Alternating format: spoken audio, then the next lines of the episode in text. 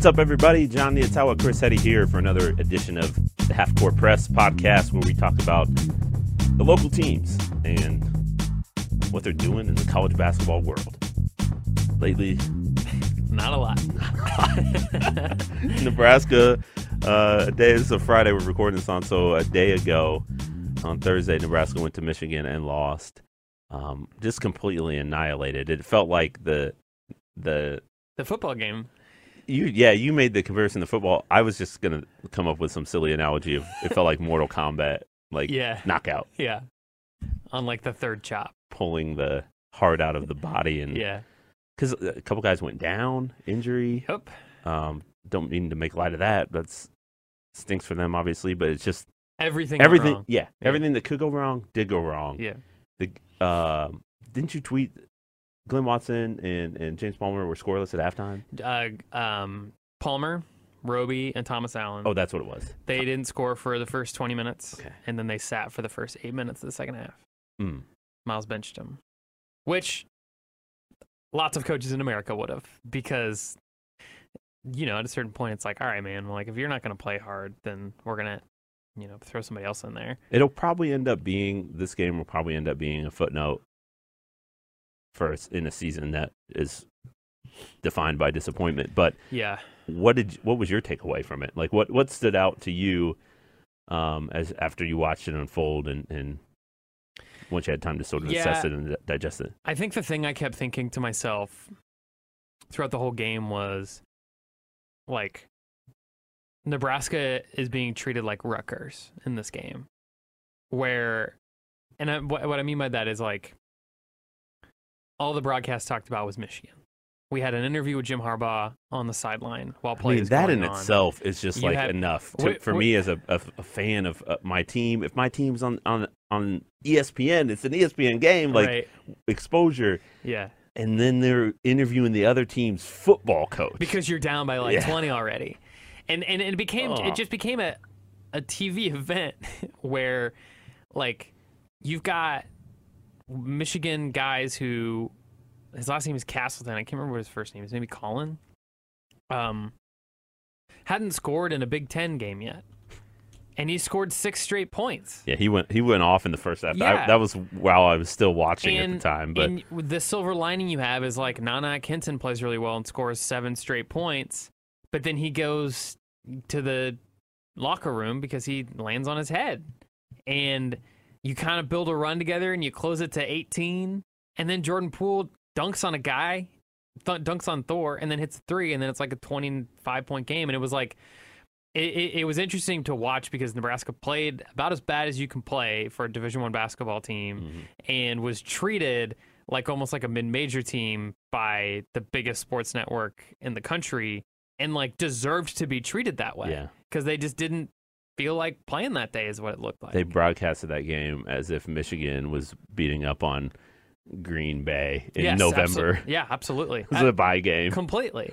And and that's something that like i keep coming back to in my head man what this game could have been.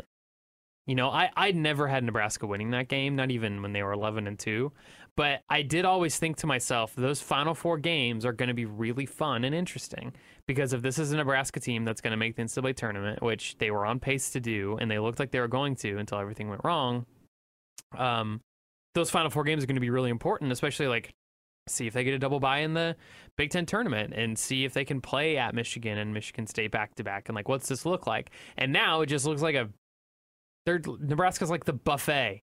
It's just like you can do whatever you want. You can you can score 80 points on them, you can hold them 50 points. They're basically like a you know when you're playing like Madden or like NCAA and you come up you you, you play like 0 and 7 like Kansas, if you're like Nebraska or whatever, Mhm. and you just pad all your stats. That's what Nebraska is at net at this point. Yeah. They're just padding stats. And so to think about how far they've fallen is amazing to me because this was a legitimately good team and where they are now I just I feel I feel for a lot of people, but Nebraska fans in particular, because this is like this is pretty painful to watch on, on the I, way down. I, don't. I mean, I don't recall a team. Like, there are a lot of times you'll see a good team in November turn into a decent team or a, an average team in by March. You know, there, there's a decline. I Yeah. feel like Oklahoma last year was Yeah. They were good to great, honestly, in, Mhm. in non-conference, and they by the by the end of the season they were just average. Arizona State last year was great at the start, Yeah. and then turned into sort of a mediocre average team by the end of it. I mean, Nebraska has gone from good to bad. Good to I mean, ter- yeah, good to it's, bad. It's the drop has been so dramatic that yeah, I, I, I mean, I can't even. It's hard to put into words how how different this team looks today than it did two months ago. And and sure, I I, I imagine there's fans out there who are saying, you know, you should have known better. Why would you buy stock in Nebraska and Tim Miles? Uh, There there's been one season where everything has come together and it's worked the way it should, and the Huskers made the NCAA tournament, and everything else has been, I, I guess, a letdown. Right. Um, and why would this season be any different? But the, for the first two months, I feel like we had multiple examples every time they stepped out on the floor of reasons why, except for Texas Tech and maybe Minnesota, but like over and over again, we saw this team sort of show why it could be different. Yeah, th- there there was the Seton Hall game is a good example. Nebraska wiped the floor with Seton Hall. Seton Hall's a good team. They're on the bubble. They Yeah, might make the NCAA bubble team, tournament. Yeah. And they beat them by 20. 19, I think. 19 or 20. They won at Clemson. Clemson's a bubble team. You know, they had Michigan, they had they had uh, Maryland and Minnesota on the ropes. Those are both NCAA tournament teams. And like, there's a difference between, you know, we made a lot of the fan reaction to those losses, uh, like the Maryland and Iowa losses in particular. People, we, we were basically we were like, pump the brakes. This isn't that big of a deal. They're still 11 and two. Like everything is fine. Yeah. Well, 11 and 4 after those losses. But what we were saying at that time wasn't untrue because of what's happening now. At that time, they still were fine. Mhm. They still were okay. The change came when 2019 began and they started to lose and they couldn't figure out how to figure it out. And then when Isaac Copeland went down, and then it became just this snowball effect. Right. But the thing is, is like they were legitimately good. There, there's basically a tale of two seasons: the beginning and the end. Mhm. In the beginning of the season, Nebraska. I mean, people don't just lightly say like they're a four seed. Like this is a great team. Like this is really. They were getting votes in the AP poll as high as ten. Like this wasn't just a local media or local, you know, you know Nebraska fanboys kind of going crazy, being like, "Oh, they're actually good. Everything's great." Like you know, this wasn't just whatever. This was everybody collectively saying this is a good team, and you could watch them and you could understand that. Um, and I think that's the reason why it's so frustrating and painful for people is like. At this point, you can say one of two things. You can say, "Well, this was always going to happen," and that's kind of a self-deprecating thing. And you can you're allowed to say that now because they're bad, but it's not necessarily true because the, these things culminated into what's happening right now. And so the thing that's really frustrating is like it's not over. They Yeah. still have two games left. They still have a home game left. They still have to go to Michigan State, who is the worst matchup Nebraska has in the Big Ten. Um, Maybe a little bit better without Nick Ward, but still yeah, pretty bad. Yeah, but still pretty bad. yeah. Yeah. And then and then you've got Iowa at home, which will be a weird day.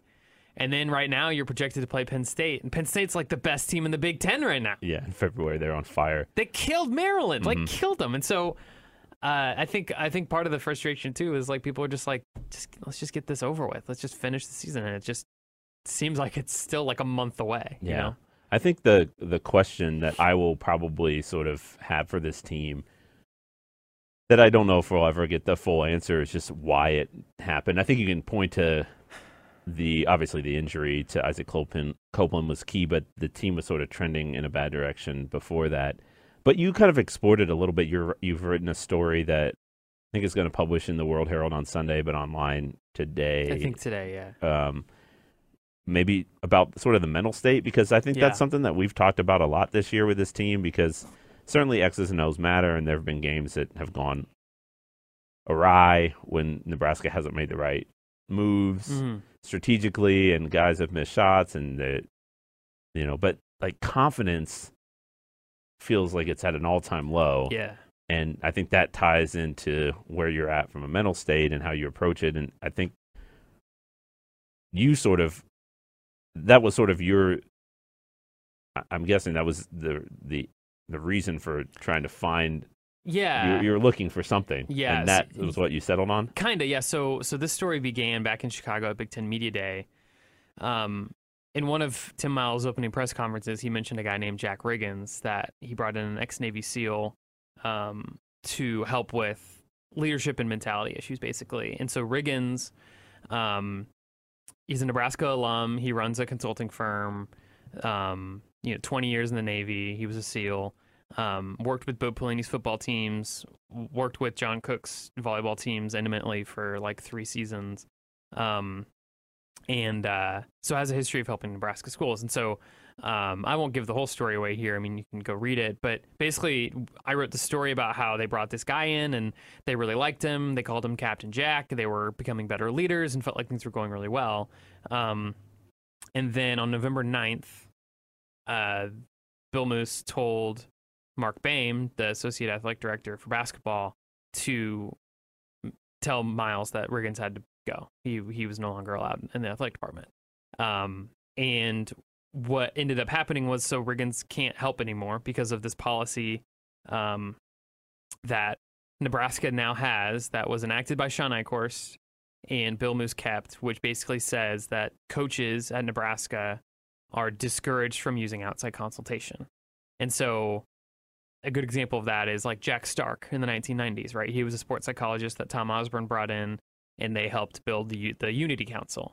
That's no longer really encouraged anymore.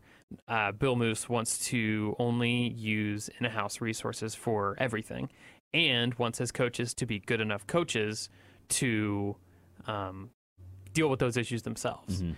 Um, now, that goes again. Th- this this policy that Eichorst brought in, in that Moos is kind of keeping around, goes against what a lot of top schools are currently doing. That includes Kentucky, uh, Villanova, Alabama football, Clemson football. Um, they're like the use of outside consultants are is pretty common.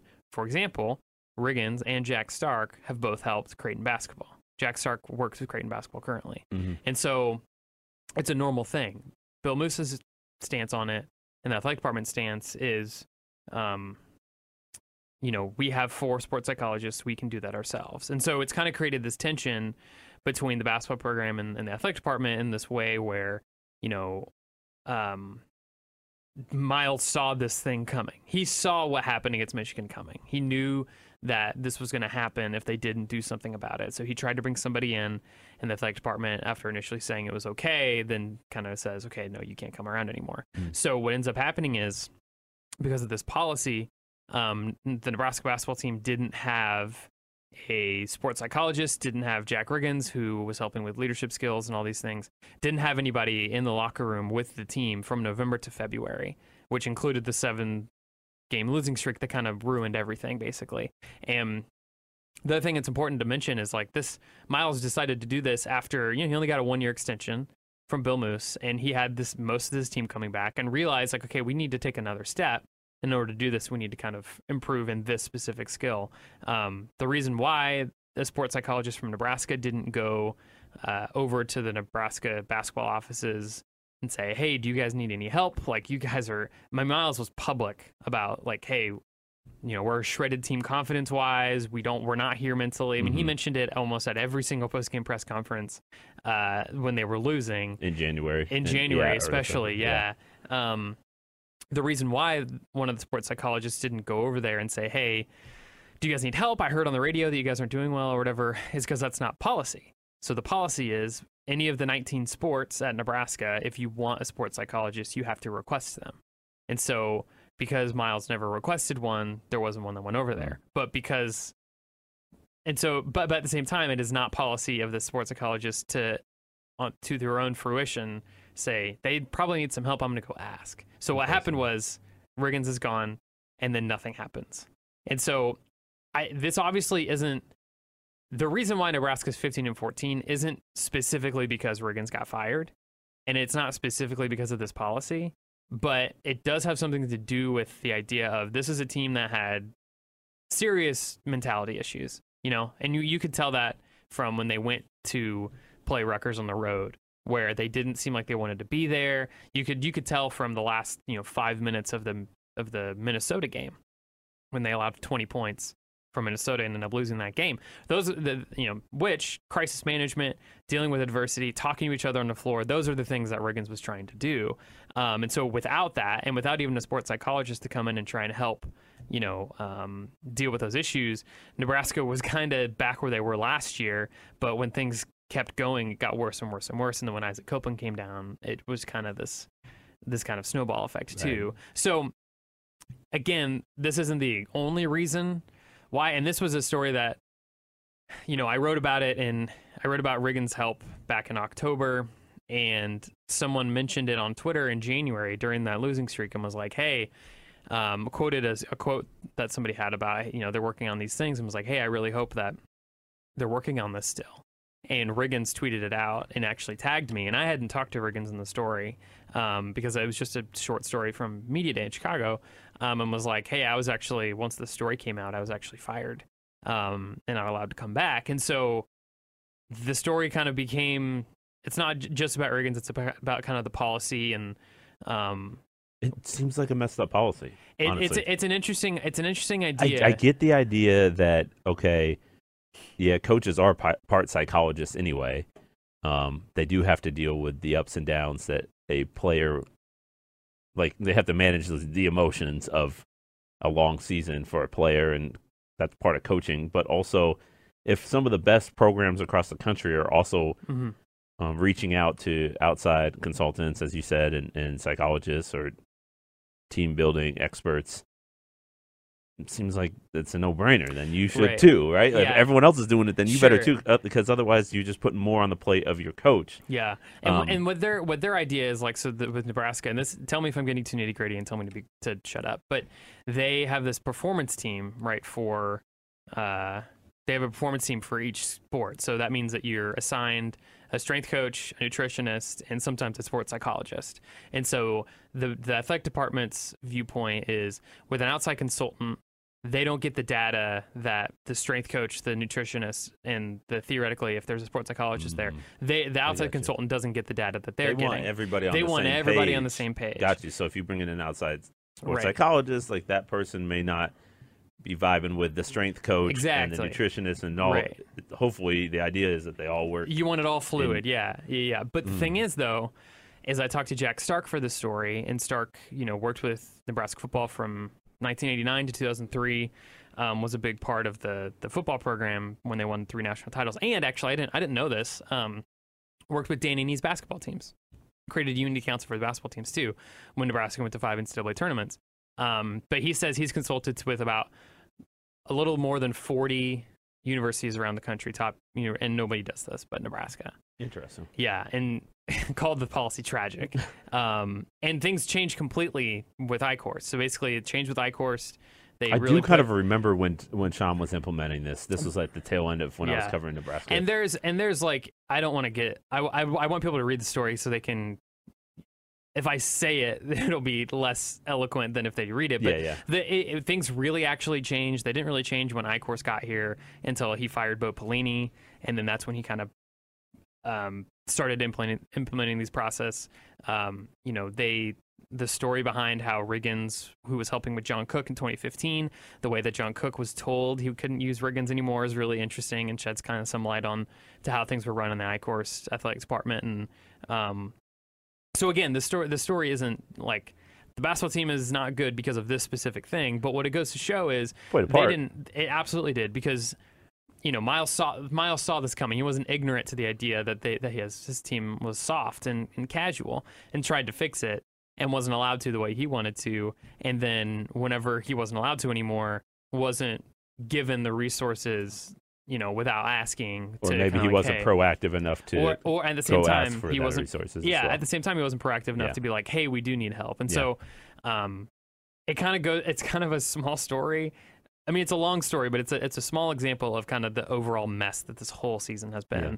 where from beginning to end what's happening right now is because of things that have occurred over the last like six months Hmm. so long story short nebraska's mentality issues aren't getting better anytime soon and now they have to go to Michigan State, and that's hard. And Michigan State's trying to win the Big Ten title, right. and then you have Iowa, and they have you know the basketball equivalent of Bo Pelini coming in. Uh, Yes. coming off two game suspension Yeah. for cursing refs, uh, and Iowa's going to be fired up, ready to win that game because Iowa loves beating Nebraska and anything. And then you got to go to Chicago, and so it's just the whole season has just been kind of, kind of a mess, and we're kind of seeing that mess right now with what happened last night in Michigan. Gotcha. Yeah, definitely go read that story. Sorry, Chris- that kind of went long. Well, no, you're good. You're good. Um, that's our podcast, man. We can go as long as Yeah, we want. that's We make the rules. that's true. No Um, editors here. Yeah, exactly. So go read that story. Like I said, it's probably it's, as as you're listening to this, it's probably already online, and then it'll be in your Sunday World Herald. I think uh, that's the plan, right? Sunday. Yeah, yeah, Okay. yeah. Um, And this was sorry, one more thing. This took this wasn't just something that I wrote in the last week. Like this took at an like hour long interview with Bill Moos, like lots of interviews with like a lot of sources around the program, inside the program, like edited like crazy, like you wouldn't Mhm. believe. So it's not just like a oh well here's an excuse. Like it, it's I spent a lot. Right. Please go read it because I spent a lot of time on it. But regardless, Nebraska's a mess. Creighton, not quite a mess.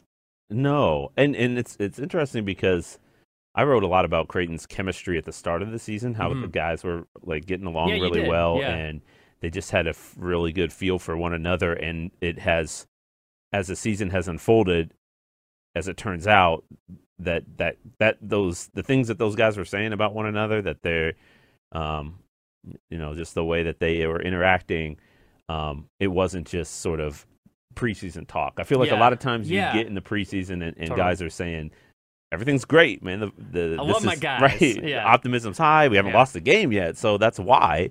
And we still think that we can do whatever. You know, we can Yeah. reach our goals. And then the season hits and it all falls apart, and, and guys don't like each other anymore. Right. but it hasn't worked out that way. And I think that's one of the reasons why the Jays are still in position to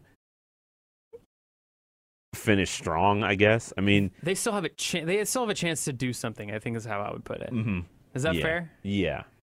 And still, uh, it like the season hasn't unraveled, I guess. Sure. And I think that a lot of that goes back to the players' sort of mentality, their unity, their bond, and their kind of collective vision. That it, that they haven't let the the setbacks, the injuries, the close losses, the blowouts, um, they haven't let that deter them from what they are aiming for, and so they've kind of stuck with the process. And um, yeah, now they're in position to. I mean, it's a tough position to be in because I think to get to the NCAA tournament, the Jays would have to win the rest of their regular season games and a couple games in New York. That's to get an at-large berth. I mean, obviously the automatic berth for, berth for the Big East tournament is still open, and Mhm. that tournament's going to be pretty wide open, it seems.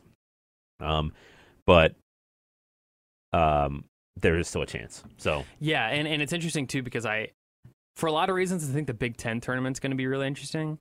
But I think the Big East tournament is almost going to be more fun. It could be. Like I feel like it's so wide open. Mhm. Marquette's the best team, Yeah. clearly. Villanova's sort of kind of regressed to the mean, um, hit a shooting slump and lost four or five games in February. And so suddenly it doesn't look as impenetrable as it did a Yeah. month ago. Yeah. And so you got Marquette at the top, and then the rest, two through 10, it's like, I don't know. Yeah. We'll see. Do- So that's, I, I think a lot of teams will go in the, into New York with the same mentality Creighton will, which is, let's get this yeah. this is ours. We can do it. And I feel like with Creighton, there's a, there's still kind of a path into a tournament. You got to, you got to finish extremely strong. yeah, But if I would have told you, be, it's a m- small, yeah, uh, like small like 5%. likelihood. Yeah, but it's Yeah. still out there. if I would have told you at the beginning of this year, or maybe if I would have told you after the Nebraska game that Creighton was gonna make the NIT, do you think that people would have taken that, or do you think they would have been upset, or like what were is it is an NIT bid for Creighton acceptable for this year? Do you think? I think in the in the grand scheme of things, yes. Um, but given what even after Nebraska, man, I didn't that Nebraska game did not um that did not reshape my expectations for this Didn't. team. Uh, that the not in the way that like Clemson, Montana, Gonzaga sort of recalibrated what I thought this team was capable of and what it what it could accomplish. Like I thought the team that revealed itself in that final week in November, early December stretch, three game stretch. Like that looked like an, a potential NCAA tournament team. Like Right. they maybe they weren't an NCAA tournament team that day or at that moment, but like they had so much time to evolve, and you knew they were going to get better. So to me, it was going like if you asked me in at the start of December, I would have said it'd be a disappointment for this team to not make the NCAA tournament because right now they look like a, an NCAA tournament bubble team, and they're only going to get better. So if they're going to get better, that means they should be in the NCAA tournament. Yeah, and yeah, and um, I mean they have gotten better. They just weren't able to capitalize um in some key situations in February. They lost four in a row, and they had the lead in all those games. If two of those games go the other way, um, the Jays are on the bubble where I thought they would be. Um, but they but it, but they didn't, and they didn't capitalize. Um, and now they have to go to Marquette. Right. so uh, That's so they, no fun. yeah. So let's talk that game because obviously we were talking a little bit off the air about did is that Marquette game that inbounds play and then that freak three and the clock operator was that the defining moment of the of the season? So it, so it, do you think that Sunday is kind of like trying to prove that it wasn't to try and create a new because like you've you've kind of I think you said off the air too if they if they win things are things are rolling if they lose then it's still the NCAA tournament bid is, is kind of gone. So maybe this Mhm. is another chance to like right that wrong. Yeah, like to rewrite something. I, you know, I kind of have two. I I can see both. I've heard this from a lot of, of people, a lot of Creighton fans that that Marquette, the first Marquette game, um, you know, the unforgettable conclusion to regulation, and then Marquette just taking taking it in overtime. Markus Howard really he he was on fire at the start of overtime, like that moment defined the season Yeah. and I have a hard time. I don't view it like that. I, I I can see why you would say that. I can see why you would say, well, you know, the team wasn't able to get it done. Uh, then they lost more close games after that. Like it was always in the back of their mind. You know, it, it kind of you just can't shake something like that when Yeah. you, you when you have it Especially because it was your two grasp. plays. right. It was the it was the inbounds play and then like back to back. Like Mhm. that's so that both right on your both mind for both um, improbable plays Yeah. that you, you just you can't really you would never expect that to happen. was it 0.8 seconds? point eight? Unreal. Um, so there was like the idea that they, that it just lingered. They lost to Villanova next, and they lost to St. John's. Um, but I do think you can make the counter, counter argument that like they did lose those next two games, but then they beat the next the next close game they played was against Georgetown, and they won. Mhm. Ty-Shon made a big shot at That's the end true. Mhm. to give them the win. And by the time that they got to February, they were a different team. They were missing a, f- a couple different pieces, and uh, a couple guys were working back into the lineup, so it was just a, a different group. Um, I kind of looked at that game as sort of like a, so maybe this, maybe this is the um, sort of taking the side of, of that was the turning point. But I look at it more like the game showed like exposed some of Creighton's flaws that were that inevitably showed up again later. Mhm. Um, you know, their inability to make enough adjustments to slow down Markus Howard defensively to like to How find many- a way to just dig their teeth in and get a stop. How many did you uh, have that game? 53. yeah. I forgot. I thought it was Right. like 38. No, no, no. Well, in regulation, yeah, he had that, but oh, then really? he um, went wild in overtime too. Wow. So that was there. Yeah. Uh, rebounds, you know, getting getting key offensive or giving up key offensive boards late in that game. Um, just not being sharp. Mhm. Like all it took is just a, the presence of mind to know that hey, point eight, just touch it. That's fine. You know, Mm-hmm. th- there were the mistakes where the players weren't they weren't operating at that top mental capacity that you needed to, and neither were the coaches. You know, the coaches Right. didn't put them in that right position, so Right. there was just like they're at like eighty percent, and so they needed to be at hundred percent, and so that eighty percent showed up at other times over the course of the season. So maybe maybe that is the turning point. I don't know, but it, it definitely to me, looking back on it, it's like oh. Whoa! Why they lose to Villanova? Oh, I saw I saw some of that at, against Marquette. Why they lose to Seton Hall twice? Oh, I think I saw a couple of those reasons against Marquette. So it kind of It's almost like a template for Creighton's fall. This is a good way Mm. to put it. Um, it's it. I mean, this is on the same line of thinking, but it's interesting to think about Creighton in terms of like eighty percent and twenty percent because I feel like that's Creighton, where eighty percent of the time, man, they're good and they're pretty good, but that twenty, it's as bad as you can get, you know. And and because of that twenty, they're in the point of where they're at. But Mm. like eighty percent, you're almost you almost have Creighton, you or excuse me, you almost have Villanova but that 20% pokes in and then you lose. Yeah. You know? And I feel like that, I, the, as you were saying all those things, I kept thinking, man, next year could be fun. right. I Next year could be interesting that's that's where you can gain some encouragement is Mhm. because well that 80% will turn into 95% with a little bit more experience right Mm-hmm. like in another off season of of development you would you would assume given this coaching sta- staff's track record with its ability to get guys ready to play um, but the season's not over and the, as much as I talked about that Marquette game the first game um, the Jays get to play him again. I kind of have this feeling that the players are going to go into that game, sort of what you said when you first asked the question about righting a wrong. I do sort of feel like they're going to have that mentality. They've had a week to think about this. yeah. they beat Georgetown on Saturday, technically eight days between games, Georgetown and Marquette. So, Which is an eternity in February, especially. Mhm. Or I guess it's March now, but so they, I don't know, man. I would imagine that a guy like Davion Mintz has been watching video clips of Markus Howard banging shots in his face over and over again. Like he's going to be what do you ready- think they pretty do? motivated. What do you think? Do they do anything totally different? Do they just say, all right, let's guard better? Do we go Right. box and one? Because here's Do we go triangle and two Right. like an eighth grade Right. basketball team? they they are better defensively. They're Mhm. better at guarding the ball. They're better at help side rotation. They're better at blocking out and getting rebounds. Mhm. Um, they're averaging their opponents are averaging less than one point per one point per possession over the last seven games, which is like the target that Creighton wants, given its offensive efficiency and how potent they can be on that end.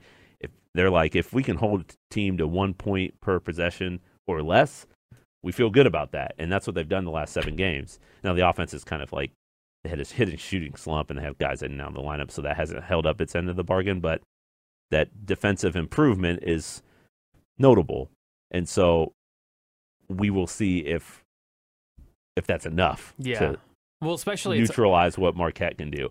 To not- to your question, I do think you'll see one element of Creighton's defense that has emerged as part of game plans more consistently is the hard hedging of ball screens with their big. Martin Krampelj is really good at double teaming that that ball handler off ball screens and forcing him to give the ball up, not letting him turn the corner on him and get downhill, not letting him split that double team. Um, so I'd imagine they do they do that against Markus Howard. I don't know if they can do that all game. You you let a good player get comfortable with one thing. yeah. Eventually, he's going to slice you up. So I think that they're going to have to mix and matches match it. But I do think that might be their most effective way to neutralize what Markus Howard can do. Well, first off, yeah, getting the ball out of his hands that sounds great. Right, That- right. that is yeah. great. I, that's ideal. Yeah. But what's funny is after that first Marquette game, I looked back on it. I was like, you know, their plan wasn't that bad. Um, Markus Howard scored 53, yeah. so I get it, but nobody else hurt them. And so That's if, true, if there was yeah. a way that you could construct a plan that is that, but he doesn't shoot 14 threes, he was 10 that's- of 14 from three. Yeah. So is there a way to run him off the three point line and get him in the heart of your defense and then force him to be a playmaker there? Um, and still also stick to the shooters that Marquette has. So maybe instead of him shooting uh 14 threes, he gets like eight two point shots, and Yeah. maybe you're able to contest some of those with your big, and maybe you force a few turnovers. Because they also forced nine turnovers. Markus Howard turned the ball over nine times in that game. I mean, His usage rate must have been out of control. yeah, it was ridiculous in that game. But so I don't. Well, the thing is, like, okay, there there are a lot of game plans where it's like, all right, we're gonna let this, this dude do whatever he wants. He's gonna score 35, whatever. Let's make sure everyone else scores less than like 15. Yeah. The problem is, that's probably what Creighton kind of did, but the problem is he went for 53. Yes, exactly. So like, if he goes for 35, you're probably okay. like in But the Creighton's mind, they were like, okay, we'll let him take that step back three pointer right. with a hand in his face. And face. the problem is like, all right, well, if he's gonna make six of those, Yeah, then exactly. like, there's no. It's almost at a certain point, and like, this isn't true, but it's almost at a certain point you're like, man, we're not gonna win. Like if he's just gonna, if he's like, it's like almost like you're you you guard really Mm-hmm. well for 34 seconds, and someone banks into three. You're like, all right, well, if that's gonna happen, then whatever. Like, Mhm. what's the point? I mean, it kind of felt that way in overtime once he once he did get going. It was like, Mhm. I Creighton, there's no chance here. But the players did a good job of, of fighting. They they pulled within two a couple times in the final seconds of that of that game and forced Marquette to make some free throws. But yeah, still, yeah, once Markus Markus Howard started that overtime like three for three or four for four or something ridiculous, and kinda- the shots he was hitting was just like, uh, So- so who's after Marquette? happening?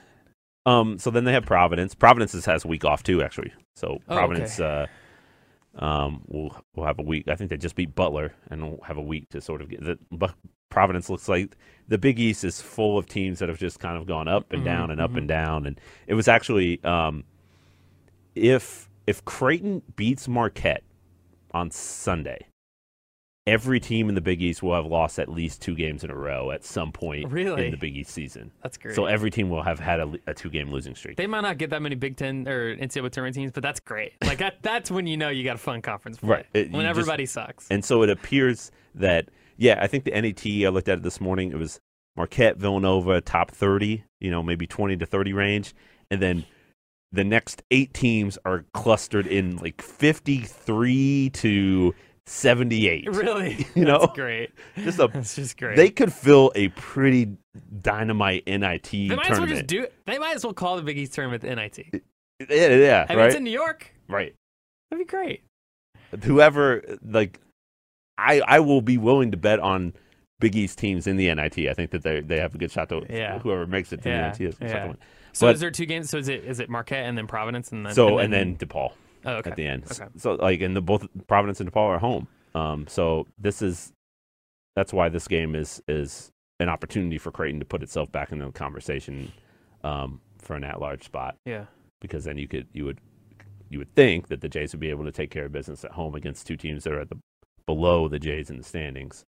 Um, I kind of I kind of view this, and I hope this isn't insensitive, but I kind of view this as like Creighton and Nebraska are two homes in a valley, right?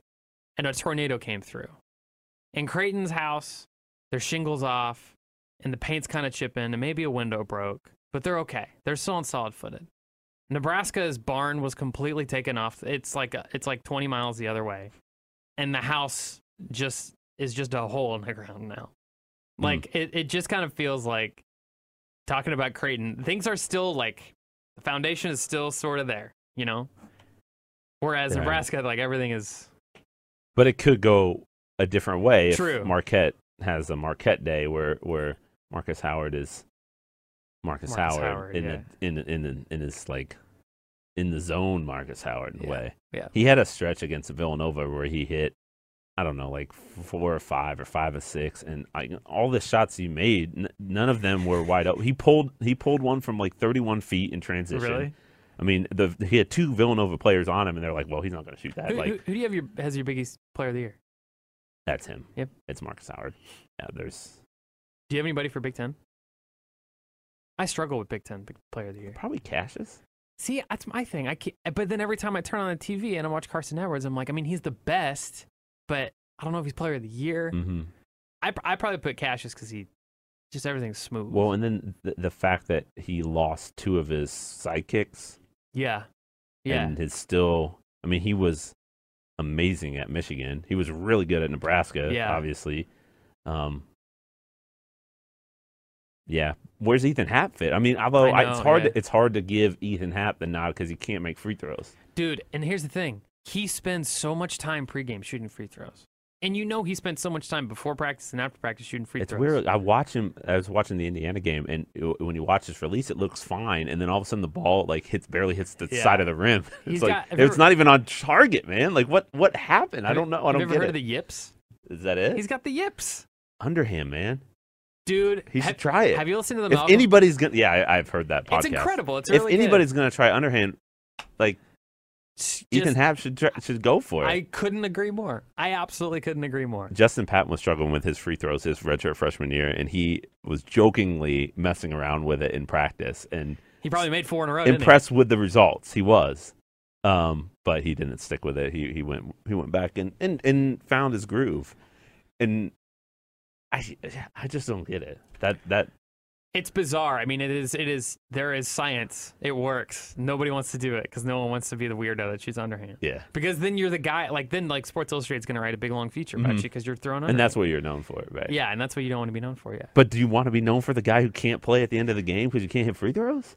You do everything else well You for would 30, rather first be- 36 minutes or whatever. You'd rather be the weirdo that makes the two free throws at the end of the game because you did underhand than the scapegoat because you missed the two free Yeah. throws and you did it the socially correct way. yeah, come on. Just saying. Who's going to win the Big Ten? I don't know, man. Michigan looked pretty good last night, and I feel like feel like Michigan's got. They still have all their pieces. Charles Matthews isn't. I mean, he's he got hurt, but Michigan State's a little banged up, and So Michigan still has they, to win it. They'd have to beat they'd have to win Michigan out. State and at Maryland Yeah, and have Purdue lose. yeah. But who's Purdue play? Ohio State at home, at Minnesota, at Northwestern. Yeah, maybe it might be Purdue then. I think I think Michigan's the better team right now, but Purdue. I mean, if with that schedule, I think Purdue might get it. Might get it. Uh, who's going to win the Big Ten tournament? I have absolutely no clue whatsoever. Maybe Penn State, Maybe Penn State. which would be great. Yeah. Um, Penn. If you had to look, if you looked at the the bottom half of the league, the teams that have a losing record right now in Big Ten play, Illinois or Penn State seem like the most dangerous, and that's including Ohio State and Minnesota, two teams that are probably like Ohio State's going to make the NCAA tournament. Minnesota's on the bubble, um, and that Indiana's in that mix too. Indiana's not going to make the NCAA tournament, but Penn State's playing borderline the best basketball of anybody Yeah. in the conference. and Illinois is scary when those guards get going, and they'll have uh, Absolutely. sort of that home being uh, in Chicago type Yeah, feel to it. Like those are two Illinois and Penn State are two teams that I do not want to play if I'm anybody else, and they're two teams that I wouldn't be surprised if they made a run. I guess the key would be to get off that first day, the playing game day. Yeah, I mean, I mean, okay, so let's see. Right now, it's Northwestern, Indiana, Nebraska, and Penn State. So Illinois would have the first bye. Yeah. Um, how Right. weird is it? Illinois and Rutgers get buys this week in Nebraska. In, in If- Nebraska, if it and started today. Yeah, Yeah. that's crazy. Um, Like Penn State needs to get off that first day to have a chance to make a miraculous run. Here's the the other thing, the end, too. I think. the whoever play whoever's the 11 seed has a really has a much easier route than who's like the 13 seed if that makes i mean obvi- i mean that's obvious because like the numbers play that way. But like okay if you even if you're 14 like your next game is iowa if you're the 11-14 game. And the 12-13 game if you win the next game is wisconsin Mm. earlier in the day too and i feel like iowa is a little bit more beatable than wisconsin is right now Yeah, I So- mean, KenPom has Wisconsin as like a top 15 team in the yeah, country. Or and something. so and, and Iowa is Iowa. So uh, it's interesting because Indiana's currently 11, but I feel like if Penn State got to that 11 spot somehow, if they got to that 11 spot and they beat Northwestern, beat Iowa, and then I think the f- then they would play whoever the four is, which is maybe um, Maryland. I don't know who's four right now. Maryland would be four today, I guess. I mean, They- I could them- see- it's either them or And Penn State and Penn maybe. State just beat Wisconsin or just beat Maryland. So Yeah. I don't know. I could see Nebraska fans if you're looking for a team to cheer for. Penn State might be your they might be your pick. Penn State or UNO. chaos. UNO. Unfortunately, the Yeah, Mavs lost did. last night, so now they're going to need South Dakota State to lose. I think on senior night to On Dom senior night. yeah, yeah, to get a share of the title, the Summit League title. O- Otherwise, the Ma- I mean, it's it was always about the Summit League tournament yeah, it's all, yeah. They to get to the N- to win that thing, get to the NCAA tournament. But I think if they don't, you know, I, getting to the NIT would have been nice too. It's something the Yeah. program hasn't done yet, and and that looks like it's not going to happen because of the loss last night. But uh, March will be a weird month for all three of these teams. it is March, so yeah, it's yeah, March first. yeah. Hooray! March is usually the month of madness, right? Like Yeah. Unpredictability, like unpredictable things happen. So maybe one of these teams. May, who do you think at the end of the month will have the best record Who has the, the best record in March? in March? Hmm. That's such a I don't know. Because I would- I it would- might be UNO, but they want. I mean, they're not going. They probably won't go to the tournament. Right. If they don't get to the NCAA tournament, then they would just play like two or three more games, or maybe four more games. So Right. they'd be like three and one, two and two, or something. yeah, or, yeah, yeah. Um, yeah, maybe by percentage, UNO. Yeah, by percentage, you know. Yeah. Creighton might win like five. Yeah, Creighton might have the most wins, but yeah, um, Here's the other question: Does Nebraska win a game in March? In the month of March. That's a good question. I don't know. So it's Michigan, Iowa, and then whoever the first. Right. I think it all comes down to that first matchup. Just Yeah. can it not be Penn State? Or Avoid that. Indiana. Like I, I feel Indiana. They play hard. That's different. That's different because Nebraska doesn't right now. Well, Indiana You know? definitely against Wisconsin showed that it still has. it has some fight, into it. Yeah. Yeah. Northwestern. I mean, for a while, Nebraska was 11, in their first round game was Northwestern, and I was like, this, they could win that game and play, play Iowa close. Now I have no trust that they can do anything, so Mm. I, I have no clue. I, I personally don't think they win another game, but the Iowa game will be interesting. I think because it'll PBA senior night, like There will be some emotion in the yeah, building. yeah. I think that Sometimes that sparks you Yeah. to a to a, a good performance. Yeah. All right, Chris. If Nebraska and Creighton played, who'd you got? I got Creighton this time. Yeah, me too. Yeah, Sorry, Huskers. yeah, It's just gone downhill. like by like 15. Oh no, I wouldn't say that. 10 or 15. Well, it depends on, okay, if it's at PBA, then like five. If it's anywhere else in these continental United States, Creighton by like 15. Yeah. Not good. All right, Chris. We will be back.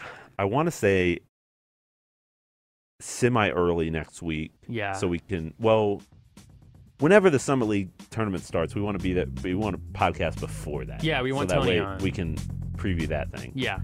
And uh, And then we'll preview final games and yeah.